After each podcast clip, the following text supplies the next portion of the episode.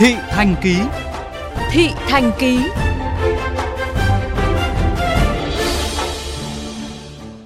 Thưa quý vị, các dự án cầu vượt Âu Cơ Nghi Tàm và Chùa Bộc Phạm Ngọc Thạch với mức đầu tư hàng trăm tỷ đồng từng được người dân kỳ vọng góp phần giải quyết ùn tắc giao thông, cải thiện bộ mặt đô thị ở những tuyến đường và nút giao trọng điểm của Hà Nội. Nhưng với việc thi công y ạch cầm chừng suốt thời gian dài, sự háo hức mong chờ đang biến thành nỗi sợ của người dân. Mỗi khi nghe nói có dự án sắp làm đường đi qua nhà mình. Ghi nhận của phóng viên Xuân Tú. Thưa quý vị, tôi đang đứng trên đường Nghi Tàm, đoạn đang thi công mở rộng đường Âu Cơ Nghi Tàm. Tuy bên cạnh tôi bây giờ là dãy nhà rất đẹp, kinh doanh tốt và có giá bán là không dưới chục tỷ đồng một căn. Nhưng mà người dân ở đây thì không hề sung sướng. Nhà chị ở đây chị bắt buộc phải đi ở đây, trước đây người ta toàn bằng không cái lối trong người ta đi đỡ gồ ghề thì quá bụi, quá bẩn, bán hàng giảm đi, giảm nhiều nó ảnh hưởng đường giảm lắm. Dân ở thì khổ bẩn thiếu, kinh doanh thì cũng thấy sáu rưỡi bảy giờ đã tối um chị toàn phải đóng cửa sớm. Mà sao sao mà mãi chẳng tiến hành thi công cả. Này chết. Đường xá tan nát. Hố lớn nhỏ bẫy người đi đường. Ngày nắng thì bụi Ngày mưa thì ngập.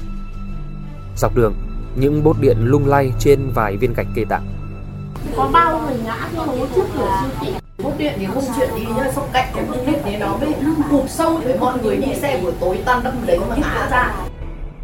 Đường Âu Cơ chẳng khá hơn.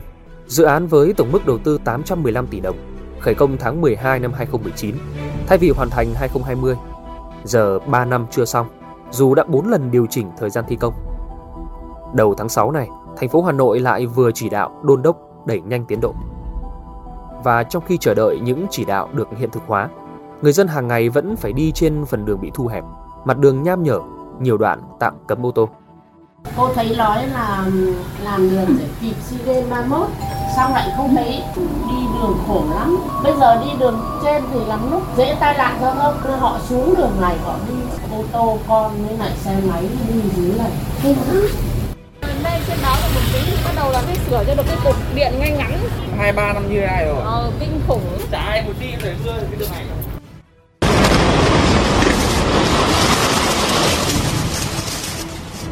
6 giờ sáng 14 tháng 6, tại vòng xoay Âu Cơ Nghi Tàm, mặt đường bất ngờ sụp xuống sau cơn mưa lớn và dưới những tác động của việc thi công.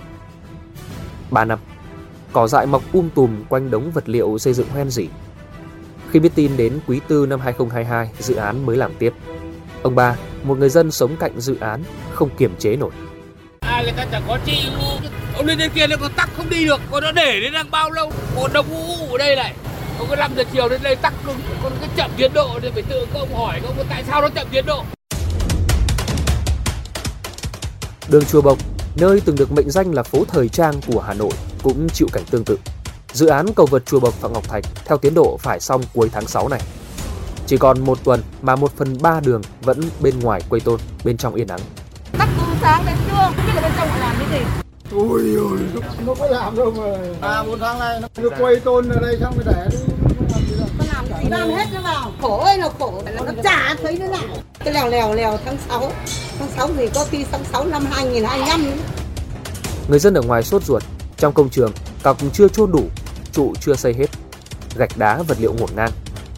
Khi được hỏi, một công nhân xua tay, Trước chị, chị đang đào cái này lên xem có cánh cọc đường điện rồi cống.